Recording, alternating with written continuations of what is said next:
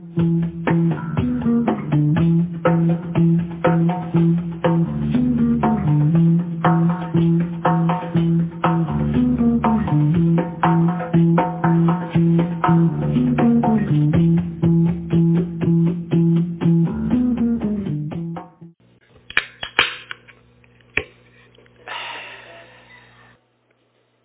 to Bible study.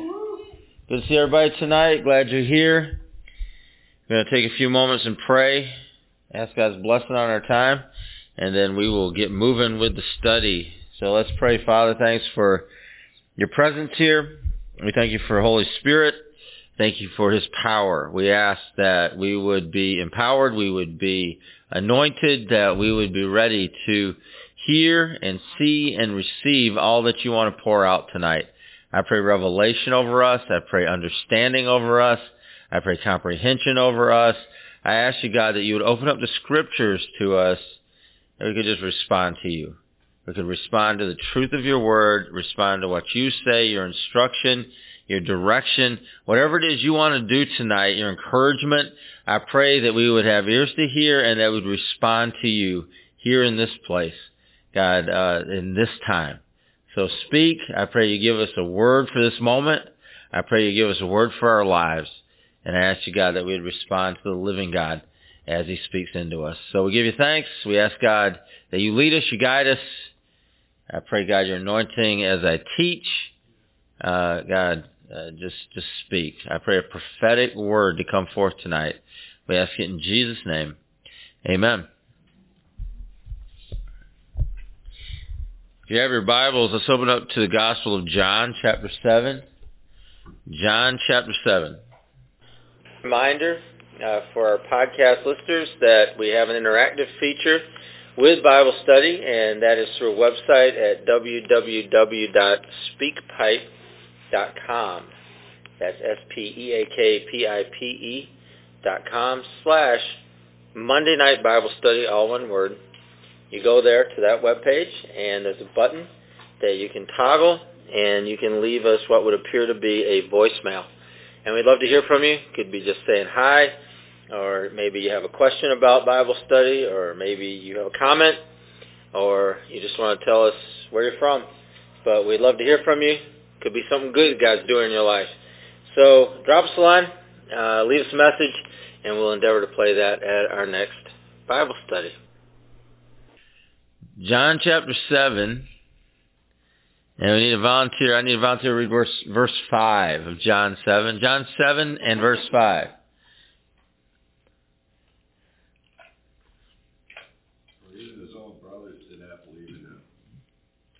Thanks. All right, so, all right, so simple verse uh, talking about Jesus. And uh, I think it's worthy to look at this verse because it's pointing out something uh, very simple. There's not a lot of like hidden truth in this. Uh, it's, it's just a very simple statement. And the very simple statement here is that even his own brothers didn't believe in him. Now we're talking about Jesus. We're not talking about like John the Baptist. We're not talking about you know, one of the other guys, one of the apostles. We're not talking about Bartholomew. We're not talking about any of those guys. We're talking about Jesus. Jesus himself. And the Bible takes the time, takes the moment here, puts it into writing, gospel writer John puts it into writing, that even his own brothers at this time, his own brothers did not believe in him. They didn't believe his claims. And so I find that uh, strangely comforting, uh, at least for me, that we've got Jesus, who he's like the best ever. All right, he's he's he's the world champion of being the best ever. Okay, and he's the best teacher, he's the best preacher, he's the best miracle worker, he's the best deliverer, he's the best, he's the best there is. And and and it's the best Jesus if even his own brothers didn't believe his claims, his own brothers didn't believe in him, at least at this point they didn't believe in him, it kind of gives me hope that, yeah, there's, there's times in our life where people just won't accept what we say or people won't accept what we do. Any of you that have ever had run-ins with your family can understand that. Uh, I had a long period of time where I was diverging from uh, certain aspects, certain portions of my family because of what I chose to believe. And because how I was living my life. And they weren't living their lives that way, and so they looked at the way I was living my life, and they thought it was weird. And they had no problem telling me that they thought it was weird.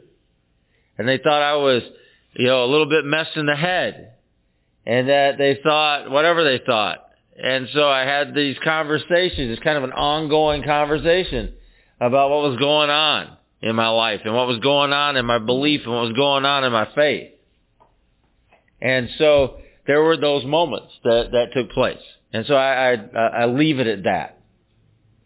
Okay, and so what I want to share with you is that if that happened to Jesus, how much more could it or might it or can we probably almost count on it happening to us at certain points in our life?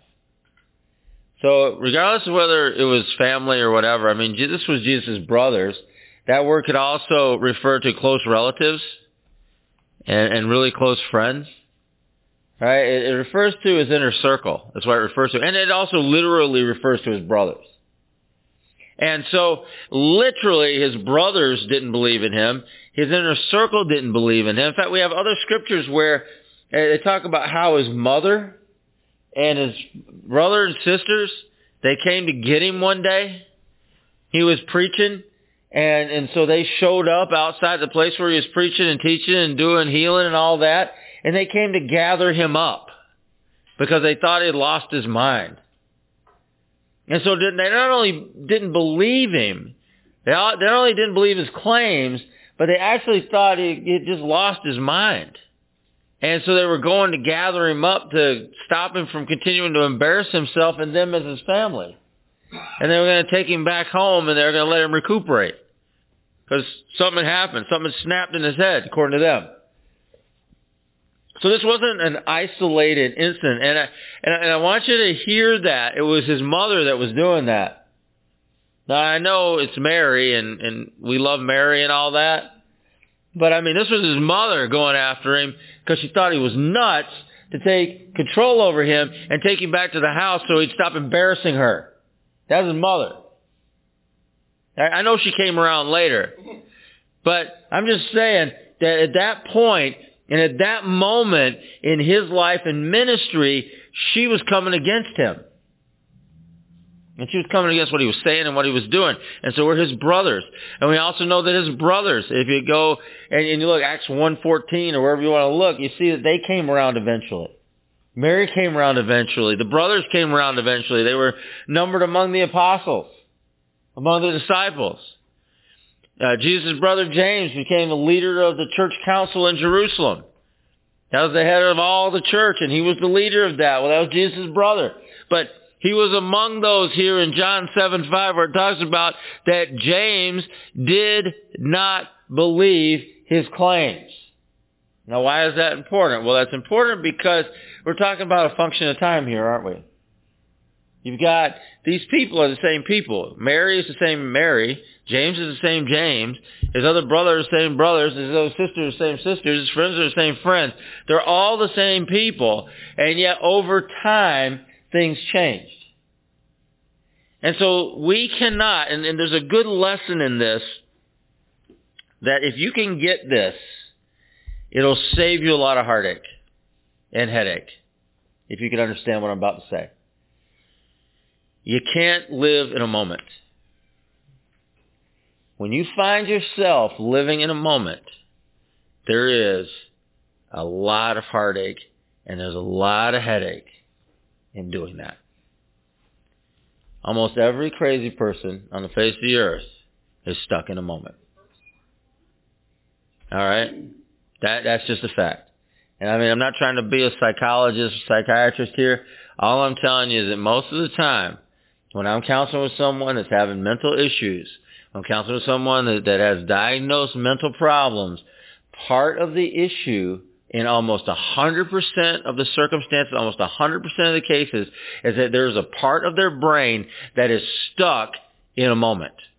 Whatever that was. It could be a moment of trauma. It could be uh, whatever it is. It Could have been a moment of confusion. It could have been a moment of abandonment. It could have been a moment of whatever you want to name. There's a moment that they got stuck in. Could have been as a little kid, could have been as an adult, could have been as a teenager, whenever it was. But they got stuck in that moment and they can't get out. And there's a root cause in people of mental illness of getting stuck in a moment. And so if all we had was this moment in John 7, 5, and we didn't have the rest of the story, we didn't know anything else, all we would believe, all we would see from this is, well, even Jesus' brothers and mother didn't believe in him and didn't believe his claims. And the fact of the matter was, at this point, they didn't. But we have the benefit of knowing what happens after this because it was written down for our, uh, on our behalf and for our benefit that we know that they eventually came around and they believed what he said. And they believed what he was claiming and they believed that he was the Messiah and they believed all the things that were going to come to pass. Alright? But it wasn't right then. And so getting stuck in this moment not only relegates the person that gets stuck in that moment, but every other person is stuck in that moment including Jesus' mother and his brothers and his sister. They're all stuck in the same moment because that, whoever the person watching this is stuck in that moment. And that's it. If you think about, you know, somebody in your life that, if, if you've ever dealt with this, where you've been stuck in a moment, well, whoever that person that, that hurt you in that moment, they are forever that person. You ever think about it like that? That 20 years down the line or 30 years down the line, they're still the person they were 20, 30 years ago because you're stuck in the moment? Even though the reality of it is, is that they're not that same person, but to you they are. The reality of it is that maybe they've grown or maybe they've changed or maybe something else has happened, but you hold them in the prison of that moment because that's what the prison is in your mind. And so as we minister freedom and as we not only minister freedom but receive freedom into our lives, there needs to be, as Jesus spoke over the disciples in John chapter 20, there needs to be a retaining and a releasing of sin. So if someone sins against us, we need to be able to release that sin. If someone hurts us, we need to be able to release that hurt. So that they're not stuck in our mind in that same spot for the next 50 years, or the next 10 years, or the next 5 years, or the next 20 years, or wh- however long it is, that, that we're not imprisoning anyone to that. Jesus told his disciples that whoever sins you remit are remitted unto them. Whoever sins you retain are retained. You ever think about what that means to retain sin?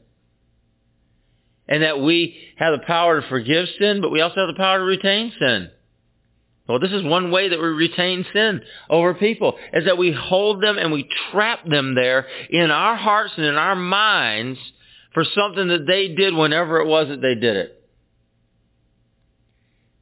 And I really believe we've got to be full of a lot more grace than that. Good thing Jesus was, right? Good thing Jesus loved his mama. And I mean that. Because at this point in John 7, 5, she didn't believe in him. And I know she was treasuring up stuff in her heart and everything, but she didn't believe his claims. We know that because she went after him to gather him up and stop him from embarrassing her anymore. And his brothers didn't believe their claims, and yet there was a point that they did, and they were numbered among the apostles and among the disciples and became leaders in the church. And yet if they had been stuck and they had been relegated into this moment for the rest of their lives, who knows what would have become of them? Who knows what would have happened? But there had to be, at some point, reconciliation. There had to be, at some point, a bigger picture. There had to be, at some point, that moment of revelation where they came to a different conclusion and they saw things differently. And Jesus, not being stuck in this moment, was fully able to embrace that. And love them in that. Because a moment doesn't define you. It doesn't define anybody. A moment doesn't define anybody. And that person that's rude to you in the moment, that moment, you cannot allow that moment to define that person. You just can't. That is small-minded, immature, childlike. in a bad way. Well, they were mean to me. Okay, in that moment. But what's going to happen tomorrow? I don't know. What's going to happen the next day? I don't know. What's going to happen 10 years down the road? I have no idea. 20 years down the road? I don't know. I don't know what's going to happen. And so let's not get ourselves stuck in a moment in time, bring a definition down on somebody, well, this person is this way and that's all there is to it, and thereby trap them in a moment that we shouldn't be living in.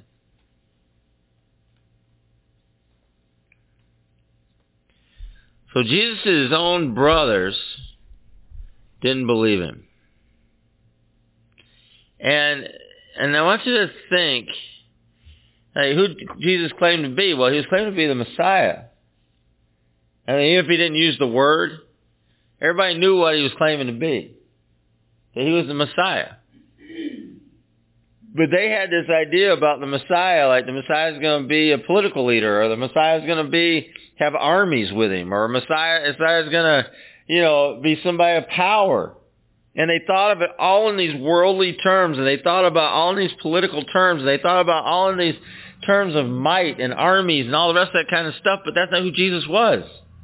He was never going to be that. It was never going to fulfill that.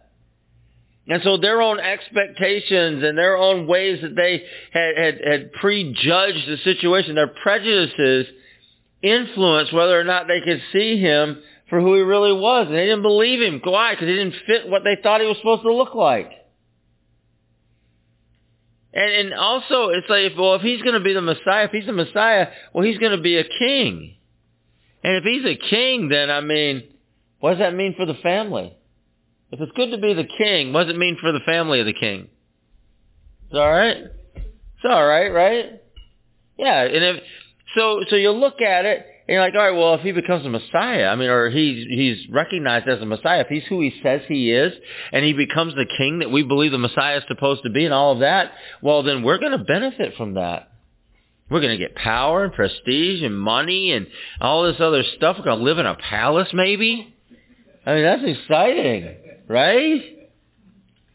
Well, it, it became clear pretty quickly that that's not really who Jesus was. And so there's no benefit in those terms. And and people come to know Jesus and they're looking for certain things. And and sometimes when they come to know Jesus and they're looking for certain things and, and they don't get those things, well, why don't they get those things? Because that's not who Jesus is. That's not what he offers. It's like if, if you're coming to know Jesus because you want to get rich, right, that's not really who Jesus is. That's not what he offers. Or you come to know Jesus because you never want to be sick again a day in your life. Well, that's not really who Jesus is because that's not what he offers. If you come to know Jesus and all you ever want to be is happy for the rest of your life and never face any hardship and never face any challenge, well, that's not who Jesus is. And so if those are the things and those are the expectations that you're looking for, with Jesus, you become, you quickly become aware of the fact that that's not going to happen.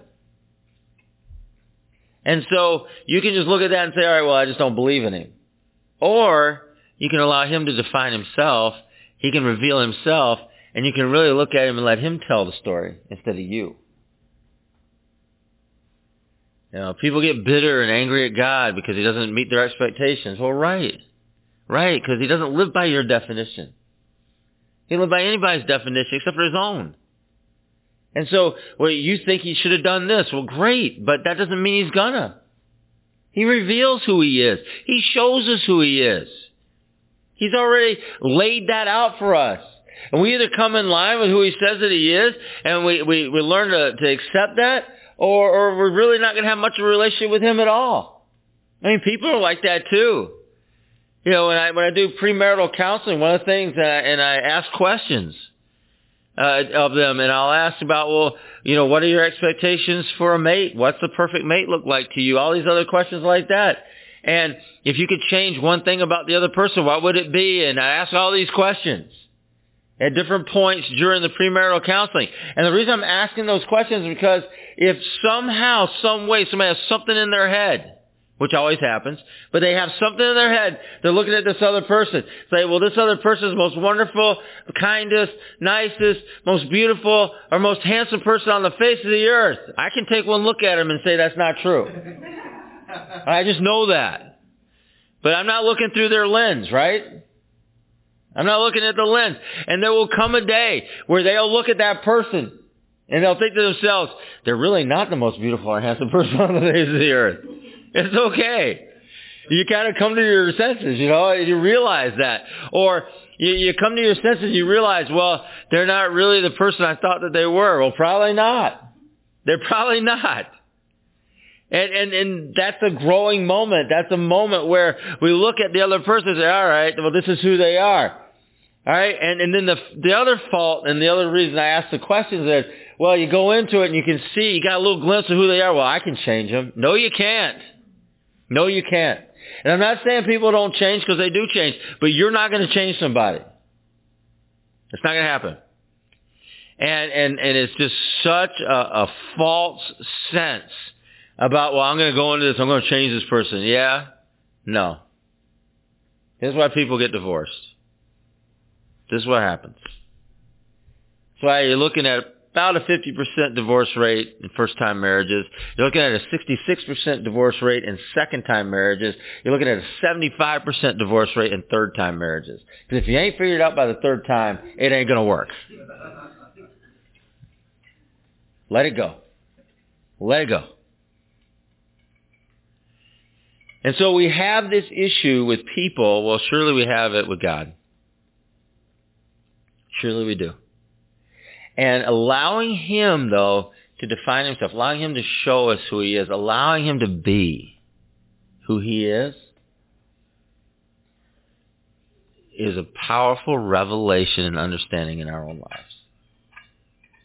Because it's going to lead us into a better place of peace, a better place of rest, a better place of joy in our relationship with him. That's what it's going to lead us into. So we looked at the example we have in his brothers and his close relatives. And all I'm going to say about this is that they're a great example, and I mentioned this before. Uh, if, if this was the moment in time, all right, that'd be one thing, and it never changed. But we know that they do change.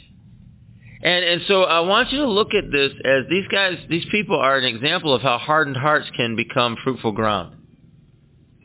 Because their heart, their hearts were hardened to Jesus. They were hardened to His Word. They were hardened to His purposes, His plan and, and what he was saying, who he said he was. They were hardened to all of those things. And yet there would come a day, whenever that was going to be, and I don't know that we know exactly when that day is, but there would come a day where his mother would believe. And there'd come a day where his brothers would believe. And there'd come a day where his family would turn and they would believe and they would be numbered among the disciples. And they're a great example of how hearts and minds can change. And that's why I, I encourage you, don't be too hard on people. That's why God calls us to grace. Because it's a function of time. That our, our words and, and our attitudes are all function are functions of time. And over time, those attitudes and over time, those opinions and over time, the way that we see things changes. And that's just the fact of the matter.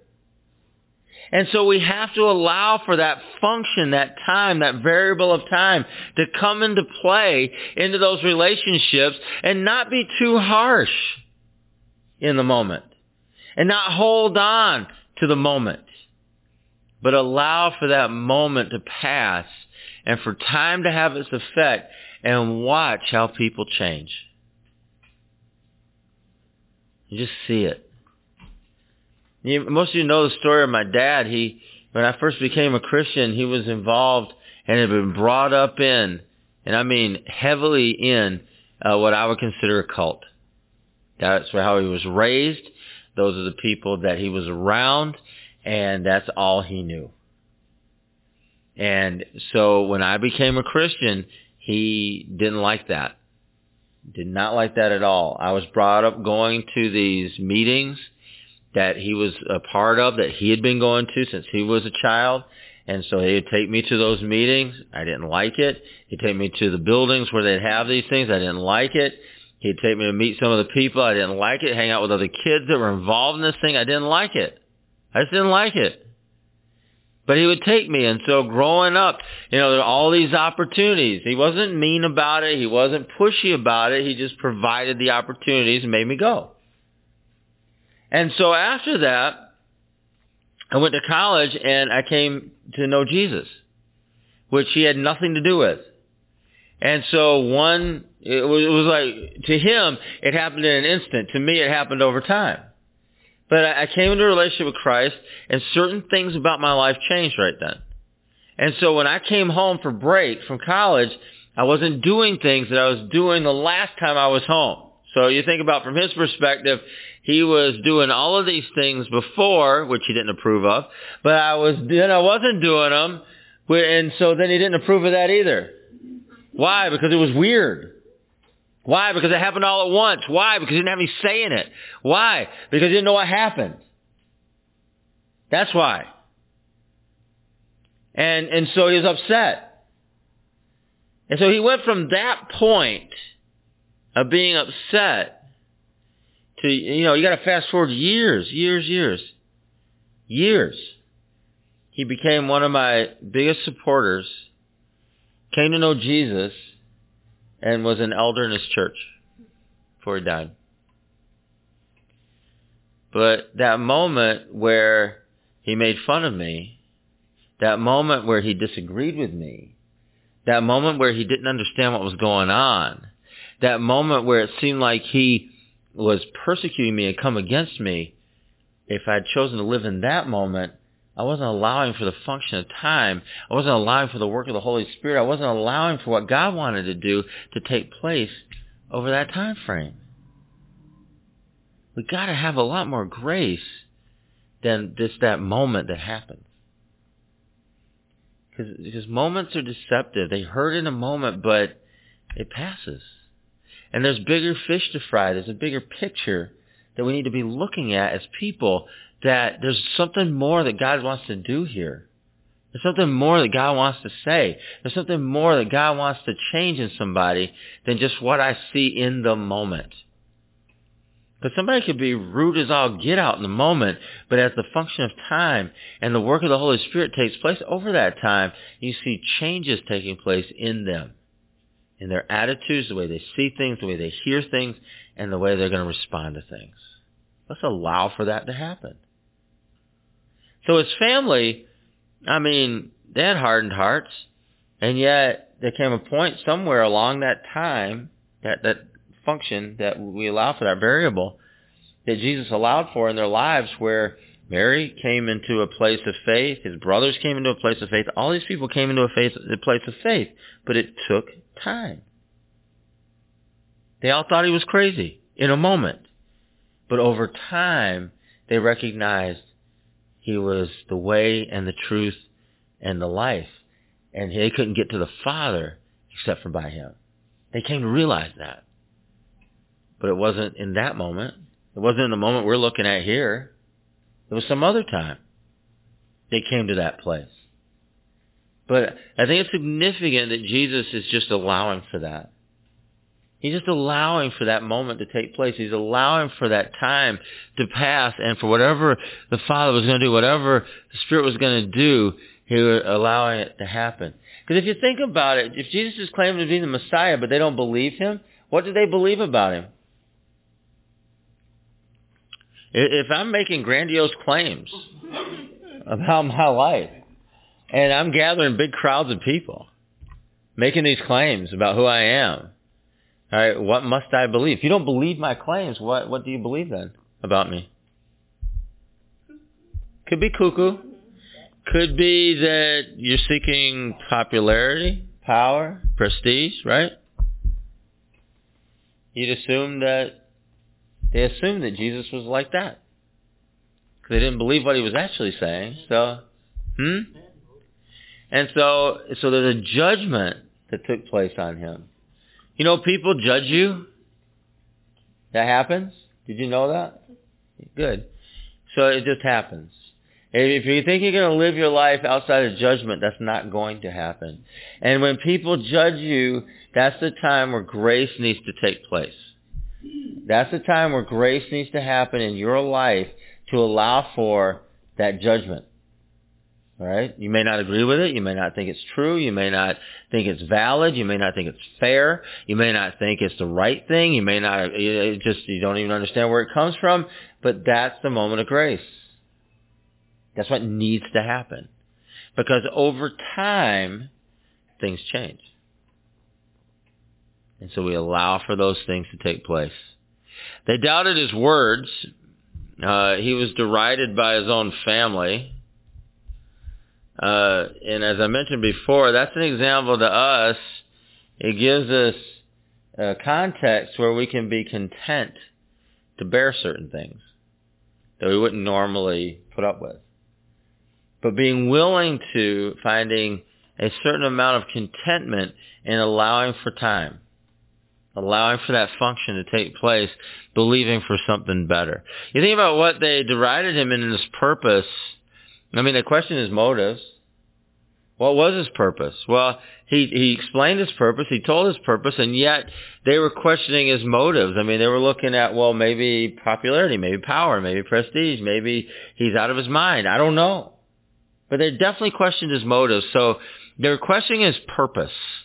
They also questioned his mission. I mean, he was pretty clear about his mission. This is what I'm here to do. It's what Son of Man has appeared to do. And he told them what his mission was, but they, they didn't really believe that. You think about all the times that he preached. And not only did he preach, but you think about how he preached. He would preach, but then there would be healings and miracles and signs and wonders that would take place. And so these were the miracles that, that took place and they would confirm the word that he was preaching. So he didn't just say something, but he came in a demonstration of the power of it. So he was giving people something more to hang on to. And there were certain people that they would see him, they would hear what he had to say, they believed what he said, they would see the miracles which confirmed the word, and they believed. And they followed him. But then there were other people, like his family, that just didn't really believe. They, they didn't really believe the, the miracles, in a sense. I mean, the mom had seen a miracle. What miracle had she seen? We know she's seen one miracle, at least at this point. Yeah. At the wedding in Cana, where Jesus had, uh, she came to Jesus knowing he had some kind of power. Not saying she didn't understand that, but that she said, okay, do whatever he says. And so she saw a miraculous transformation take place where water was turned to wine. Now, did she actually see it turn to wine? No. But she knows that there was there were these stone things, they were full of water, they dipped in again, it was full of wine. Alright? How's that happen? Neat trick, right? I don't know. I don't know how that happens. So she had seen that. She had experienced that. She had lived in that. She probably even had some of the wine. So she knew. She knew that. And yet there was something about her that wasn't accepting the fact and wasn't believing in his mission. She just wasn't doing it. She just wasn't doing it. And, and, and there was something about his claim she couldn't get a hold of. Well, he's the Messiah. Well, he doesn't act like the Messiah. He's the Messiah. Well, he, he doesn't, he's not doing Messiah things. He's the Messiah. Well, I mean, he's not, he's not performing the way that the Messiah is supposed to perform. Well, who said? Well, everybody knows. They were all wrong. Always be careful with everybody knows. Well, yeah, and everybody can be completely wrong. I mean, the earth was flat, right? For a long time, the Earth was flat. For a long time, the Earth was the center of the solar system. For a long time, you know, you, you think about all the things that were agreed upon completely and utterly. Well, everybody knows. All right, I'm going to tell you something right now. That's bad science. Okay, if you got scientists and one of their arguments for you, all right, about anything, I don't care what it is. If one of the arguments about anything for you from a scientist is, well, everybody knows, they're pretty stupid. And I don't care who they are. All right? That, because that argument, that's the dumb argument that's been used to keep people in ignorance for hundreds and hundreds, if not thousands of years. Well, everybody knows. The earth's flat. What are you, stupid? And everybody knew the earth was flat, except for the earth's not flat. And everybody knew that the earth was the center of the solar system. Center of the universe. Everybody knows that. What's wrong with you? Well, except for it's not. It's not. And we know that now. But but everybody agreed on it, so it must have been. But those are the arguments that were used. And and they're making a comeback. All right? And all I can say is don't don't be a dark ages dweller, okay? Rise above. Rise above that argument. Rise above somebody telling you, well, that's what everybody thinks. Well, I don't care.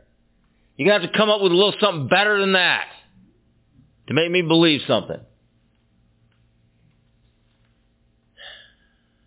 And so there he was doing what he was doing. There he was speaking what he was speaking. There he was performing the miracles, he's, just the healings, the deliverances, all of these things. But they still met the plan that Jesus proclaimed. Repent, believe the gospel. The plan that Jesus proclaimed, the kingdom of God, is with you and in you.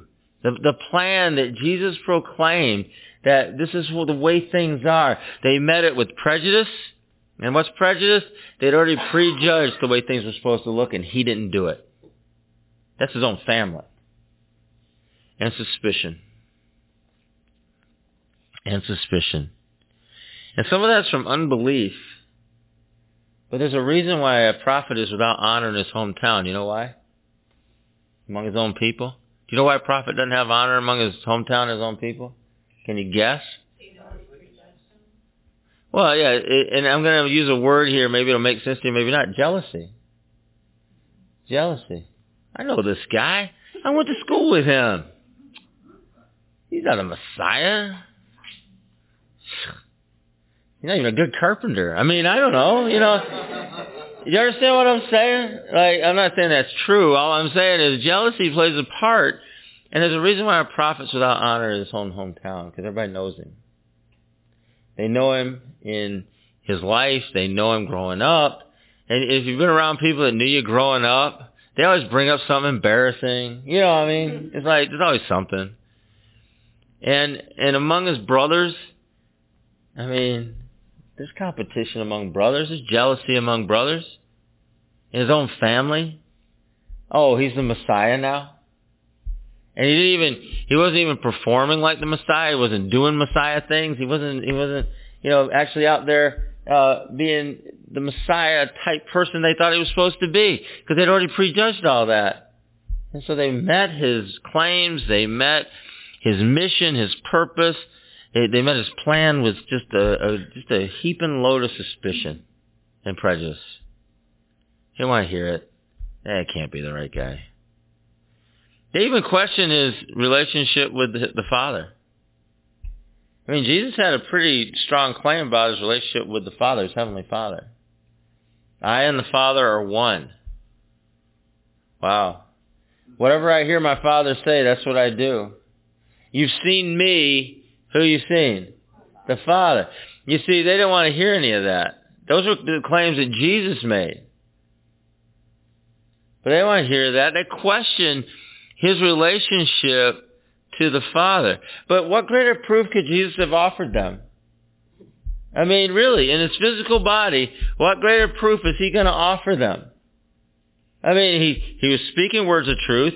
He was speaking words of love. He was speaking words of wisdom. He was bringing revelation. He'd been bringing revelation since he was 12 years old, 10 years old, however old he was.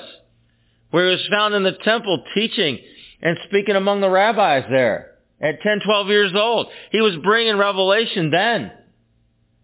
So he's bringing revelation. He's speaking that. He's performing miracles. He's seeing people restored to health seeing people delivered from demons, seeing miracles taking place. What greater proof could he have offered? And there's something interesting that in this moment, in this moment,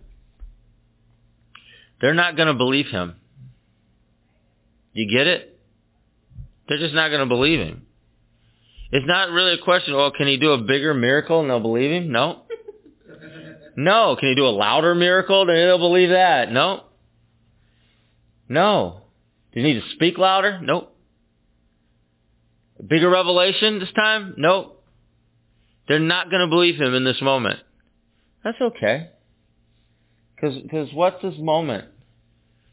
What are their lives? What was this decision they've made? What is this judgment they've made of him? Well, it's a function of time. And time is going to continue to pass. And you know what? Jesus didn't need to do anything for time to continue to pass. Neither do you. I don't need to do anything. Time's just going to pass. I don't need to say anything. I don't need to do anything. It's going to pass. And as time passes, things change, including in his mother and his brothers and his close relatives and his friends. Something was going to change in them. And there would come a moment. What moment? I don't know. There'd come a time. What time? I don't know. How far into the future? I have no idea. When's it going to happen? I don't know. How's it going to happen? I don't know. What's going to put them over the top that they're going to believe? I don't know what that is. I have no idea. All I know is it's a function of time, and I need to allow for that time to take place.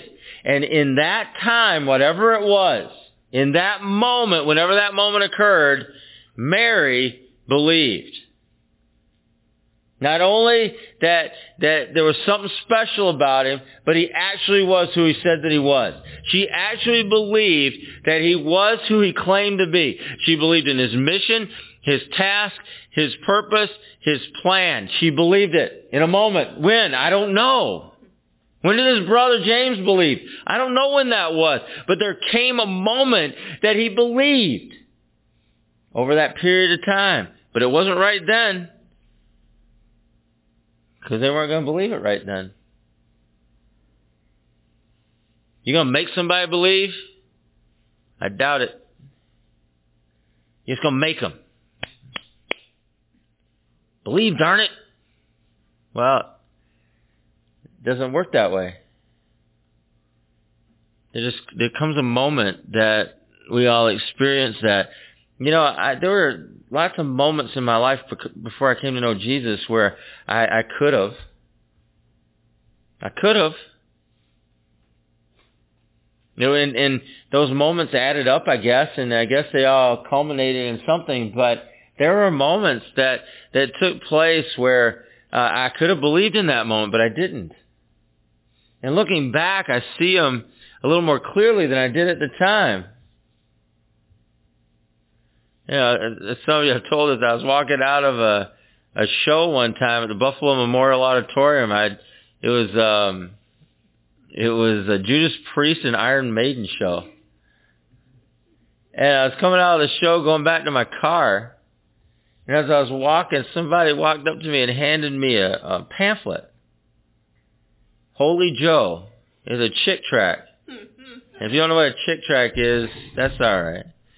But they're little cartoons. They're like little comics. Jack Chick.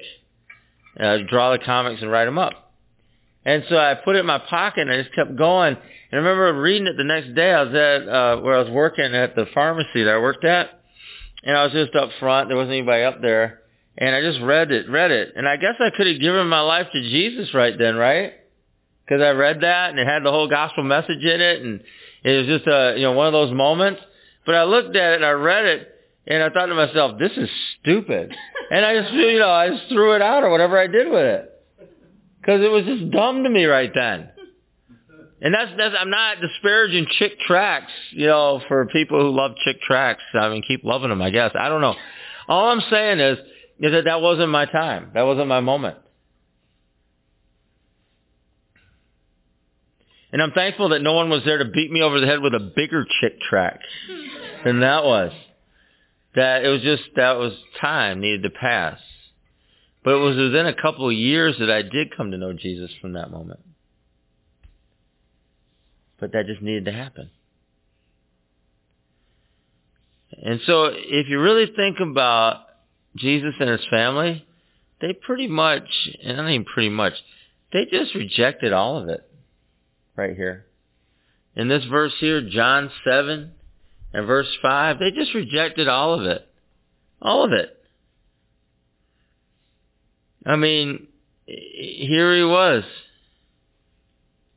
And and he wasn't doing anything like I said, he wasn't doing all of the Messiah things. What was Jesus doing? Think about it. He was preaching change. Nobody wants to hear that. People want to hear that you're awesome right now. See? You're the best right now. That's what people want to hear. It really is. And and that's not what Jesus was preaching. He was preaching a gospel of repentance. Like John the Baptist had come before him and prepared the way with this this this preaching of repentance. And Jesus, his first message is repent and believe the gospel. And so there was this message of change. There was this message where we're given opportunity. We're given this, this moment where we can change in. And there were some people that were ready for that. There were some people that are like, yeah, I want to change. And that's awesome. Listen to what this guy has to say. And then they, they embraced it and they changed and they embraced what Jesus was talking about. And they took hold of that grace and they took hold of that mercy and they took hold of that love. And they responded to that. That's great. Thousands of people did. Not his family though. And thousands of people didn't. Because uh, you think about the times of Jesus' popularity, there were times where he was so popular and people were just moving in on him. They couldn't get close enough to him. But there was always somebody out there ready to kill him, right? There's always a group of people ready to kill that guy.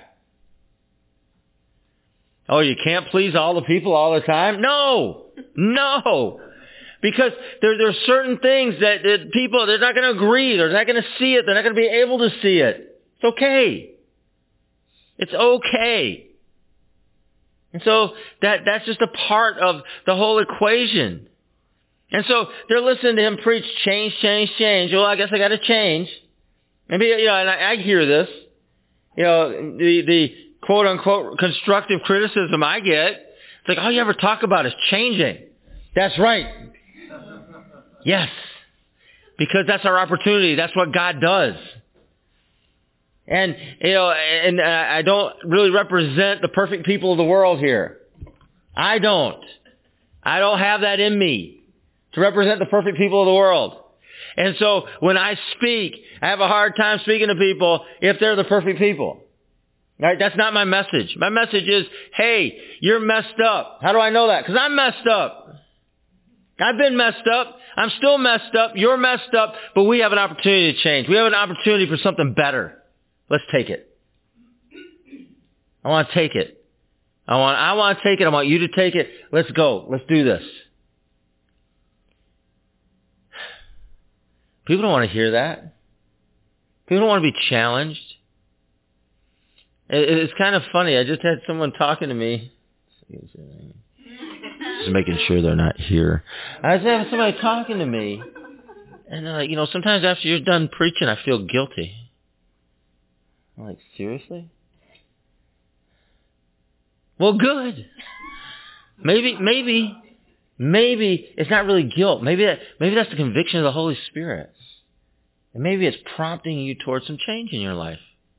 Cool. I don't want to make people, I don't motivate people out of guilt. I don't, I don't do that.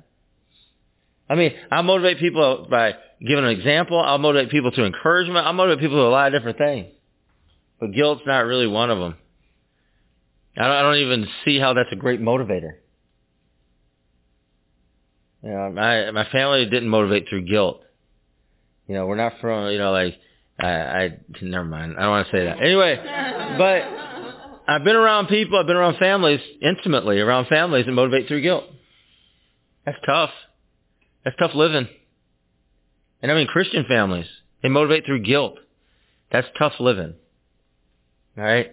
And but that's not really what we're about. That's not what Jesus is about. That's not what I'm about.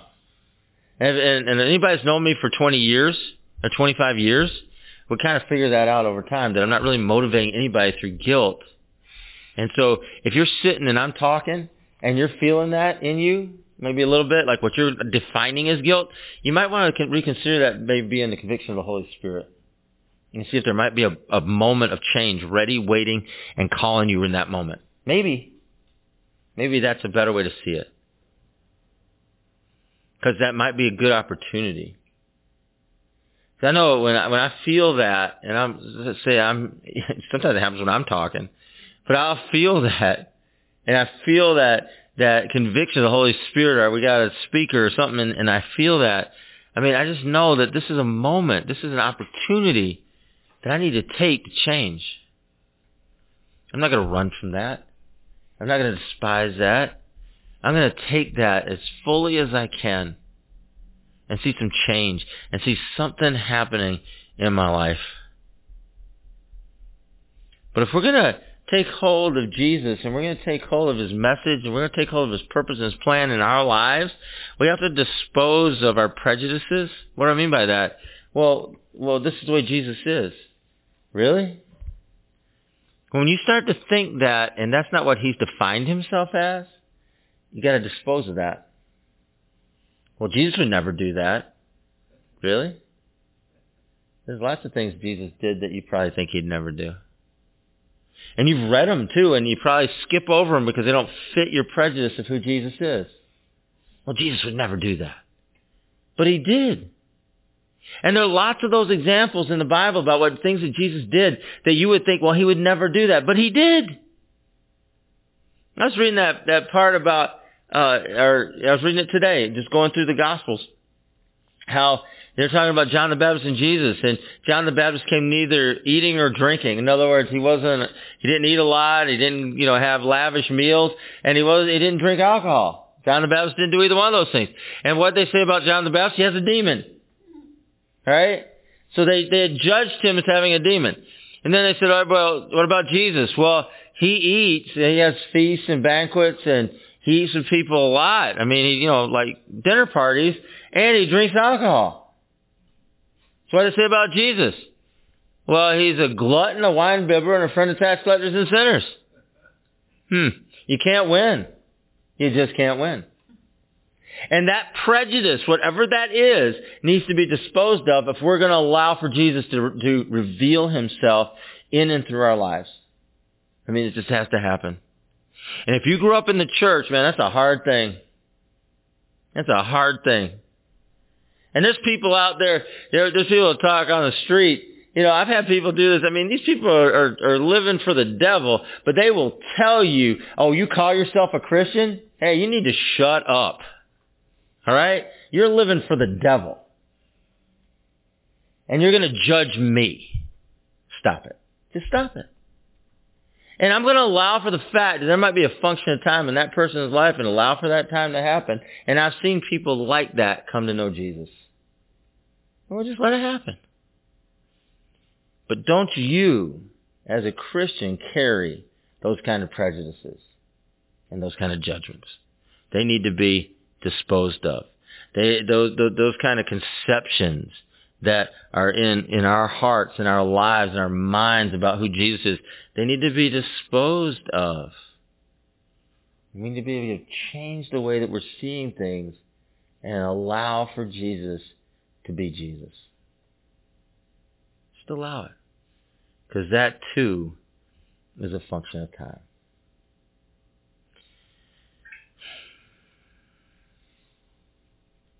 Jesus' kingdom, Jesus' kingdom isn't all about stuff that people run after. It's not about power. It's not about money. Not in the sense that they're looking for. It's not about popularity. Hmm. It's not about everybody getting along. It's not about those things. Even if you want it to be about those things, it's not. You wanting Jesus to be a certain way doesn't make him that way. You thinking Jesus is a certain way doesn't make him that way. You thinking the gospel says a certain thing doesn't mean it says that. You wanting the gospel to say a certain thing doesn't mean it says it. We have to allow for God to reveal, to show us, and allow for him in his grace to bring change over time. That's going to start with me and you.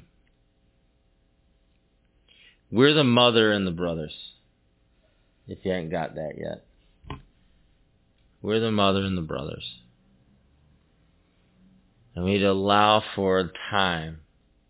You know, you think about, well, is Jesus going to have patience with me? Oh, yeah. He had patience with his mom and his brothers.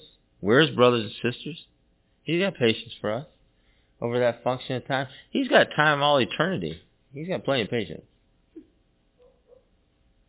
And so I want to encourage you to allow for change. In the way you see things, the way you understand things, allow for change to take place in how you see him, how you hear him. And allow for that change in the lives of the people around you. That's grace. It's mercy. It's who we've been called to be. Gonna take a few moments. I want to pray.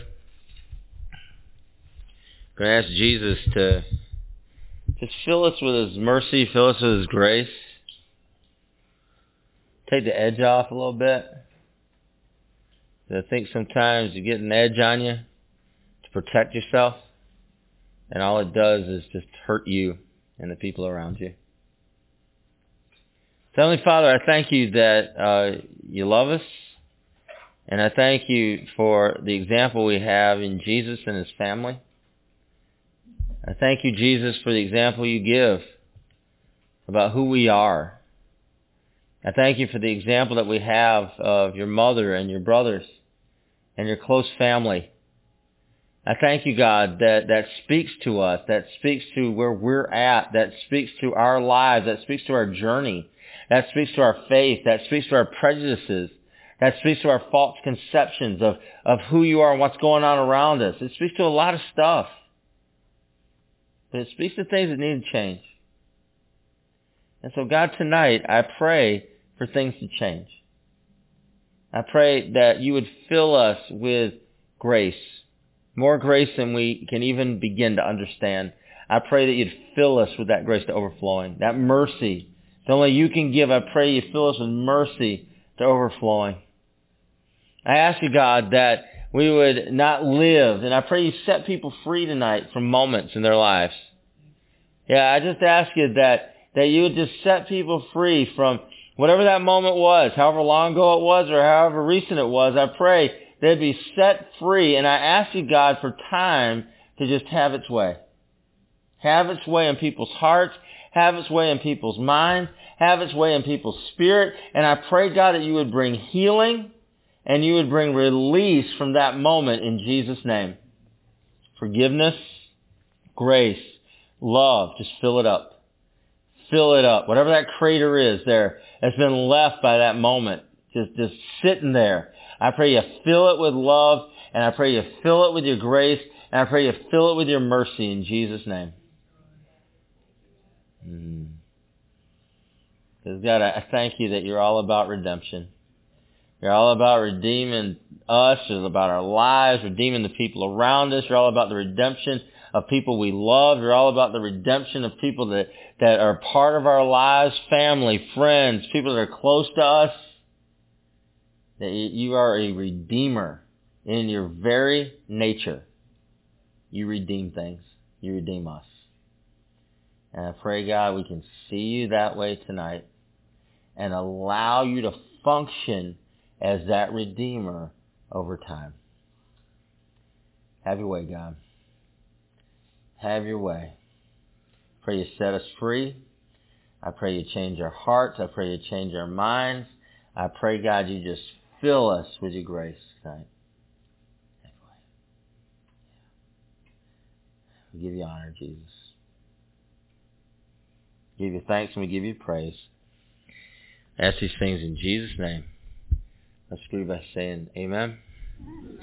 Amen. UCF of Syracuse is a relational gathering of diversity in action. Economics, education, employment, background, and culture span the spectrum as we gather for the purpose of life in Christ. You know, me and Christ are homies. That's good. He's really cool, you mm-hmm. know. We super close, yo. Your homeboy? Yeah. All right.